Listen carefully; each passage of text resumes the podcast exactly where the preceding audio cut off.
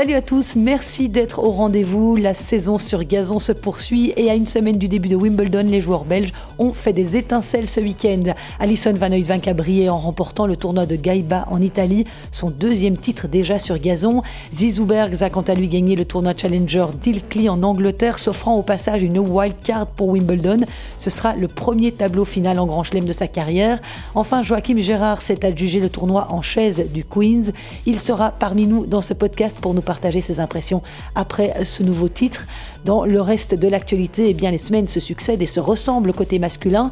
Même scénario que la semaine passée, Matteo Berrettini a soulevé un trophée, Daniel Medvedev a échoué en finale. On verra quelles ont été les surprises de la semaine. Chez les filles, les finales des deux tournois WTA au programme ont malheureusement tourné court. Hans Jaber et Béatrice Haddad Maya, encore elles, ont toutes les deux remporté leur finale par forfait. Merci d'être au rendez-vous de ce podcast hebdomadaire. N'hésitez pas à vous abonner à Jeux 7 et Podcast sur toutes les plateformes pour recevoir les notifications de l'arrivée des nouveaux numéros. En attendant, je vous souhaite une excellente écoute.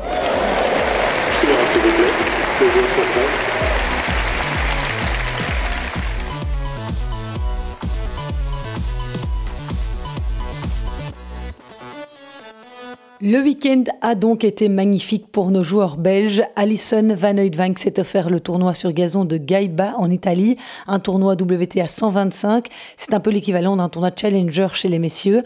En finale, la Belge, 47e au classement mondial, a battu la tête de série numéro 1 du tournoi, Sarah Errani, 35 ans, 213e à la WTA, mais son nom vous dit sans doute quelque chose parce que cette Italienne a été numéro 5 mondial et finaliste à Roland Garros en 2012. Alison Van Oudvank l'a battu 6-4-6-3 en finale, alors que l'Italienne jouait devant son public. C'est le huitième titre de la Belge sur le circuit WTA. Elle avait déjà gagné le tournoi ITF de Surbiton sur gazon début juin, et puis elle avait fait un très beau tournoi à Sertogenbosch juste avant, où elle avait atteint les quarts de finale. Elle avait perdu de justesse contre Arina Sabalenka 7-6 au troisième set, et elle avait aussi sorti Elise Mertens. Cette semaine, Alison Van Oudvank dispute le tournoi de Hambourg. Elle joue Amanda Anisimova mardi. Mais tout ça est de très bon augure en vue de Wimbledon qui débute le 27 juin. Un autre Belge a brillé sur gazon cette semaine au tournoi d'Ilkley en Angleterre, c'est Zizou Bergs, classé 207e à l'ATP. Le jeune homme de 23 ans a d'abord dû passer par les qualifs pour rejoindre le tableau final. Lors de celle-ci, il a franchi trois tours.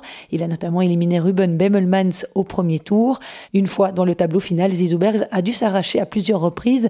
Dès le premier tour, il a été poussé au 3-7 face à Jurij Rodionov, alors qu'il était mené 5-7, 3-5 par l'Autrichien. Zizou est parvenu à totalement inverser la tendance dans le second avant de dérouler dans le troisième.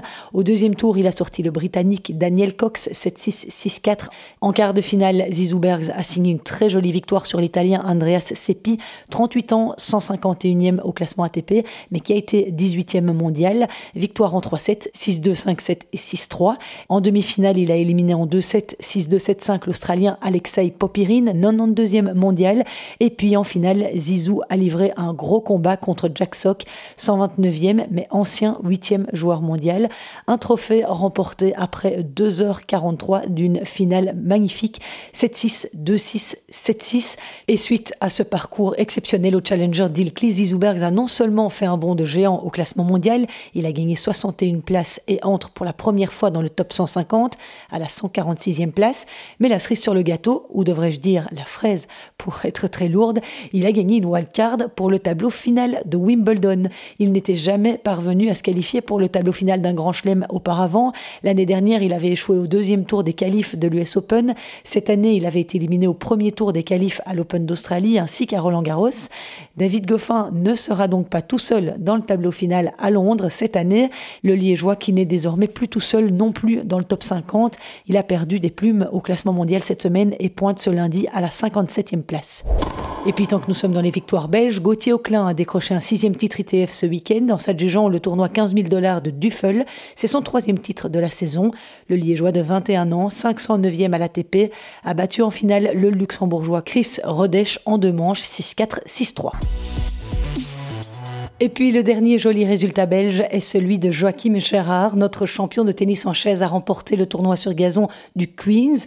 En finale, Joachim Gérard s'est imposé largement en 2-7, 6-1, 6-2 contre le français Stéphane Houdet, cinquième joueur mondial.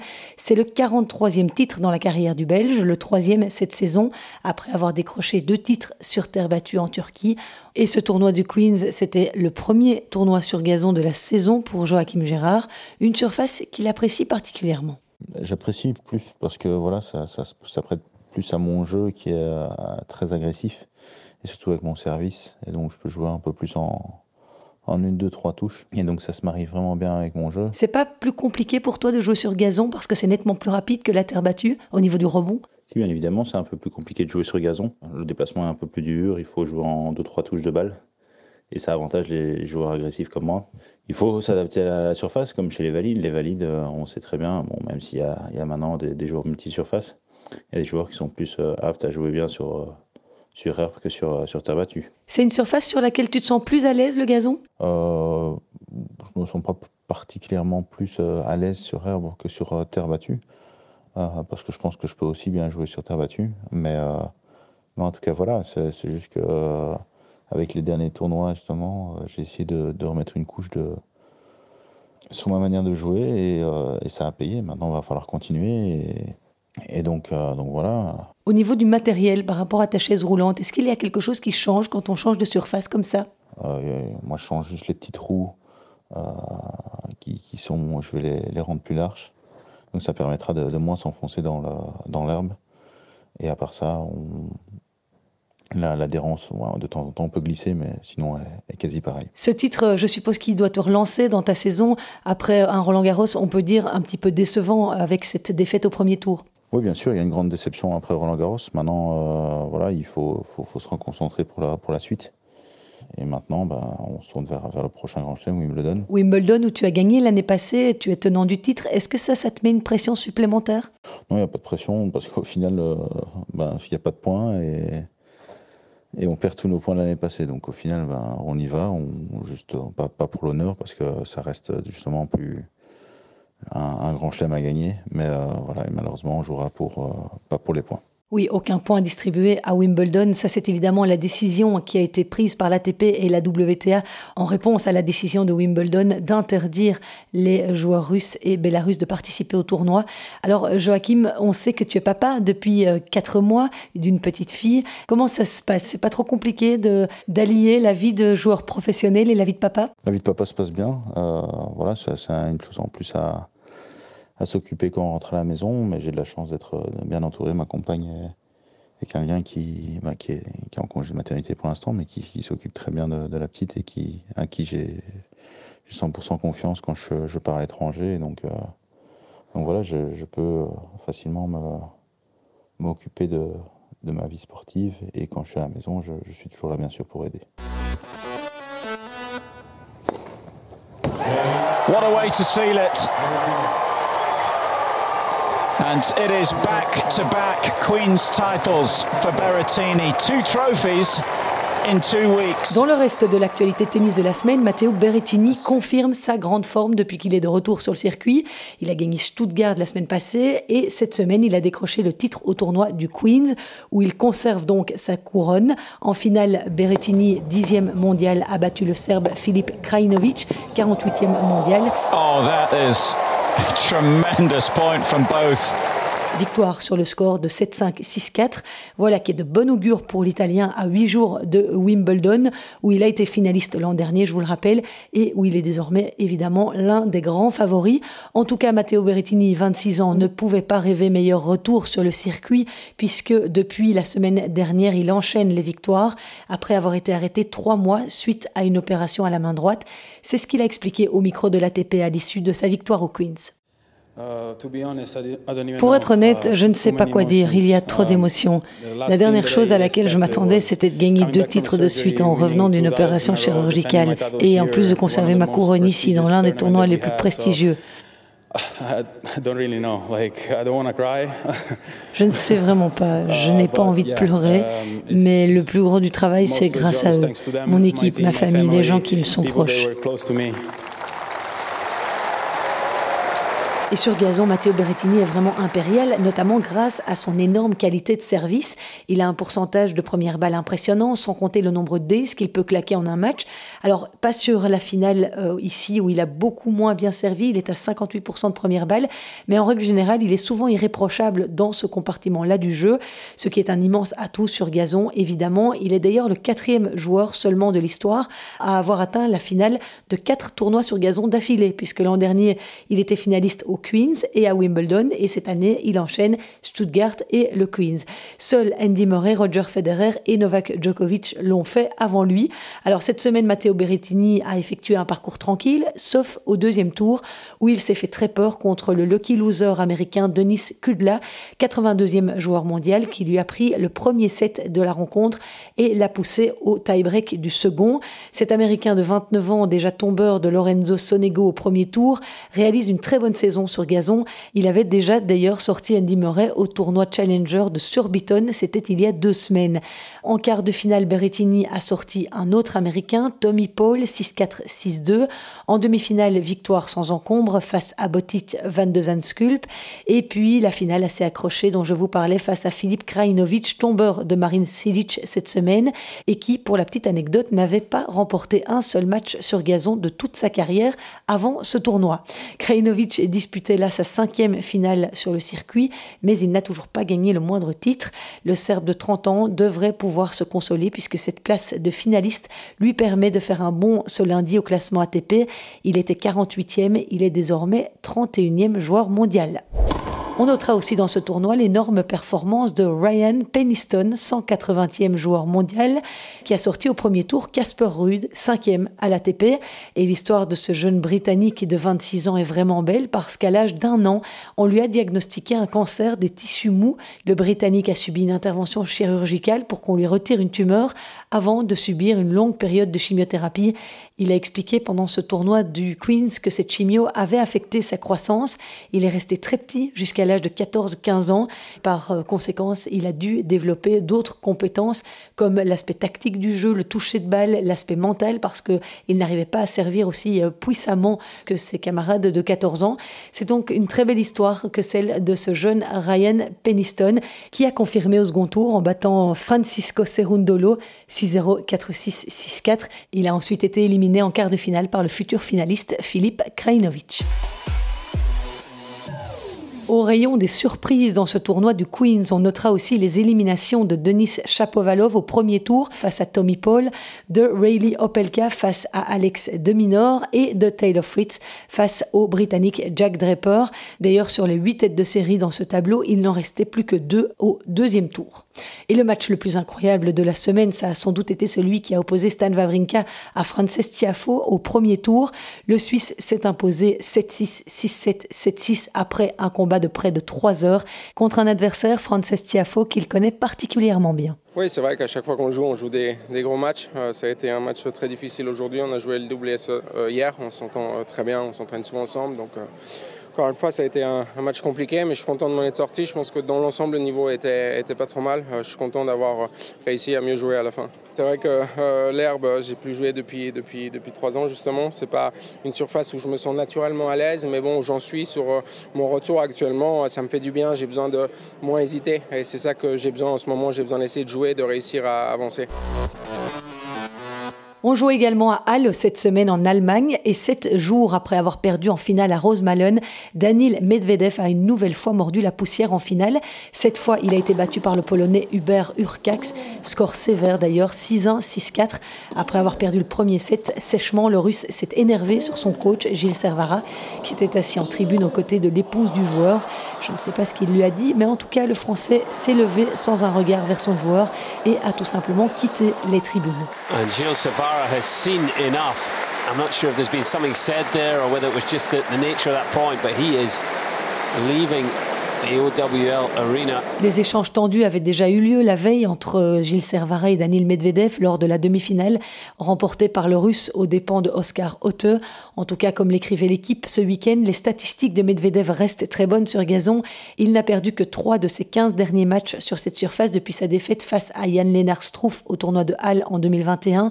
Le Russe ne jouera en revanche pas à Wimbledon puisqu'il en est exclu. Je vous rappelle aussi que c'est lui qui a sorti David Goffin au premier tour de ce tournoi de de Halle. Please take your seats quickly, ladies and gentlemen.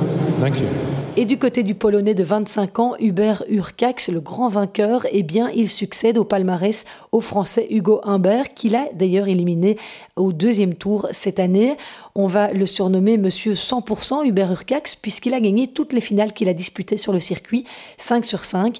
Il a aussi écarté Félix Auger-Aliassime en quart de finale, avant de s'imposer de justesse face à Nick Kyrgios en demi-finale, 4-6, 7-6, 7-6. Oui, il a eu chaud en demi.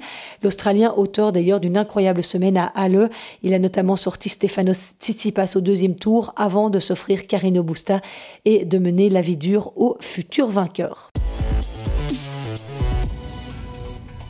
Deux titres en une semaine, la performance a le mérite d'être soulignée. Elle est signée Béatrice Haddad Maya, dont je vous présentais d'ailleurs le profil dans mon podcast la semaine dernière.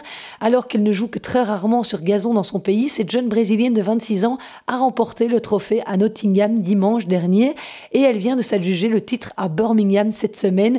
Tenez-vous bien, ce sont les deux premiers titres de sa carrière. Avant cela, elle n'avait disputé qu'une seule finale sur le circuit. C'était en septembre 2017 à Séoul. En finale, dans ce tournoi de Birmingham, Haddad Maya, 32e mondial, a profité de l'abandon de la chinoise Zhang Shuai alors qu'elle menait 5-4 dans le premier set. Oh, this is a shame. This is a real shame. Zhang continue. La chinoise a baissé pavillon après avoir été soignée sur le cours pour une blessure au cou. Elle a d'ailleurs également déclaré forfait pour la finale du double pour laquelle elle était qualifiée aux côtés d'Elise Mertens. La chinoise a déclaré être complètement épuisée. Il faut dire que comme la journée de samedi a été interrompue par la pluie en Angleterre, les deux finalistes du simple avaient dû disputer leur demi-finale le dimanche matin juste avant leur finale. Lors de ces demi-finales, Haddad Maya avait d'ailleurs créé la surprise en éliminant Simona Alep, ex numéro 1 mondial et tête de série numéro 2 de ce tournoi. La tête de série numéro 1, Yelena Ostapenko, quant à elle, a été sortie au deuxième tour par Diana Yastremska, 3-6, 7-5, 7-5. La jeune lettonne de 25 ans, Ostapenko, loin d'être réputée pour son sens du fair play, a d'ailleurs choqué plusieurs spectateurs anglais à l'issue de son premier tour face à la Canadienne Rebecca Marino. Écoutez plutôt son analyse d'après-match. Ma plus grande adversaire aujourd'hui était moi-même. J'ai très bien joué jusqu'à 6-2, 5-1. Elle n'a rien vraiment fait de spécial pour revenir. Elle n'a rien vraiment changé dans son jeu. Et puis j'ai commencé à me battre contre moi-même, à rater beaucoup. Je suis finalement fière de moi car mon niveau était bien meilleur que le sien aujourd'hui et je l'ai montré.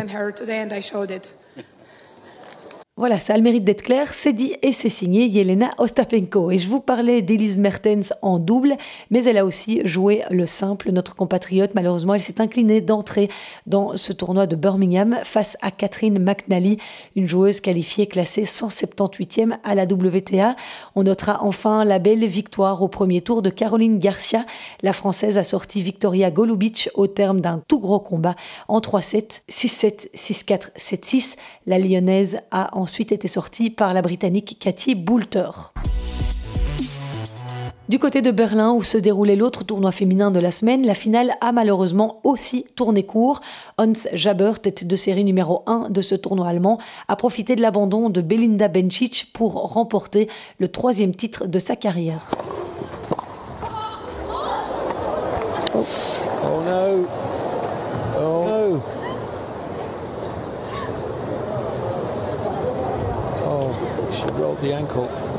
Oui, Belinda Bencic s'est tordu la cheville sur une glissade à la fin du premier set et n'a malheureusement pas pu poursuivre. La Suissesse médaillée olympique aux Jeux de Tokyo avait battu en demi-finale samedi la Grecque Maria Sakkari, sixième joueuse du monde. Grosse performance, une victoire en trois manches, 6-7, 6-4 et 6-4 au bout de plus de trois heures de match. Hans Jaber avait pour sa part sorti l'américaine Coco Gauff en demi-finale. Et j'ai encore quelques petites infos à vous donner en bref. Et la principale de la semaine en dehors des cours, eh bien, c'est évidemment cette grande nouvelle confirmée par Raphaël Nadal et son épouse Mary Perello. Le couple a confirmé les rumeurs qui circulaient depuis un moment. Ils attendent un enfant. Raphaël Nadal l'a confirmé lors d'une conférence de presse organisée à Majorque vendredi, même s'il n'a pas voulu s'étendre sur sa vie privée. Il avait surtout convié la presse pour donner des nouvelles de son pied et sur la suite de sa saison. Eh bien, l'Espagnol a annoncé que son intention était bel et bien de jouer à Wimbledon puisque le traitement par radiofréquence pulsée qu'il a entamé pour soigner son pied après sa victoire à Roland Garros a l'air de donner de bons résultats. Cela fait une semaine que je ne boite plus, je suis content, a-t-il déclaré. Cela a diminué la douleur qui m'empêchait d'appuyer sur le pied. Il a effectué d'ailleurs ses premiers entraînements sur gazon en début de semaine et les vidéos qui circulent sur les réseaux sociaux le montrent en grande forme. Il jouera cette semaine quelques matchs exhibition à Londres avant de prendre part à Wimbledon qu'il a remporté à deux reprises en 2008 et 2010. Il n'a en revanche pas participé à Wimbledon l'an dernier. Et puis, comme vous le savez, suite à l'invasion russe en Ukraine, les joueurs russes et bélarusses ont été exclus des tournois anglais sur gazon, dont celui de Wimbledon. Eh bien, la russe Natella Zalamidze a trouvé la parade. Classée 43e mondiale en double à la WTA, elle a décidé de changer de nationalité pour pouvoir prendre part à Wimbledon. Une information que rapporte le quotidien britannique The Times. Le journal précise que la joueuse de 29 ans est désormais géorgienne. Elle participera au tournoi associé à la Serbe Alexandra Kunic. Ruben Bemmelmans raccroche les raquettes. À 34 ans, le joueur belge a décidé de mettre un terme à sa carrière. Le Limbourgeois est actuellement quatrième joueur belge dans la hiérarchie. Il occupe la 355e place mondiale. Son meilleur classement aura été une 84e place mondiale en septembre 2015 et il a navigué longtemps dans le top 100. Fidèle membre de l'équipe belge de Coupe Davis, Ruben Bemmelmans n'aura peut-être pas remporté de titre en simple sur le circuit ATP, mais il compte à son palmarès 6 tournois Challenger et 12 tournois ITF. Il intègre l'équipe de Zizou Bergs et il va le suivre sur certains tournois sur le circuit. J'essaierai de l'inviter bien sûr dans mon podcast prochainement. En attendant, je lui souhaite bon vent. Et puis elle aussi a décidé de s'arrêter. La portoricaine Monica Puig, championne olympique en simple à Rio en 2016, l'a annoncé lundi sur les réseaux sociaux. Elle met un terme à sa carrière à 28 ans parce que son corps a été mis à rude épreuve par les blessures ces dernières années. Elle a notamment écrit ceci Après trois années à me battre contre les blessures et quatre interventions chirurgicales, mon corps en a assez. Monica Puig avait offert à Porto Rico sa toute première médaille d'or olympique, tout sport confondu, quand elle avait battu Angélique Kerber, alors deuxième mondiale au JO de Rio. Quelques semaines plus tard, elle avait atteint son meilleur classement, 27e à la WTA, avant d'être coachée en 2019, quelques mois par le Belge Philippe Dehaas. Et depuis cette année-là, un quart de finale au tournoi de Luxembourg, Monica Puig n'a plus gagné le moindre match. La portoricaine va désormais travailler comme consultante pour la chaîne de télévision ESPN. Et un autre joueur annoncé aussi vouloir prendre sa retraite après Wimbledon, c'est Philippe Kohlschreiber.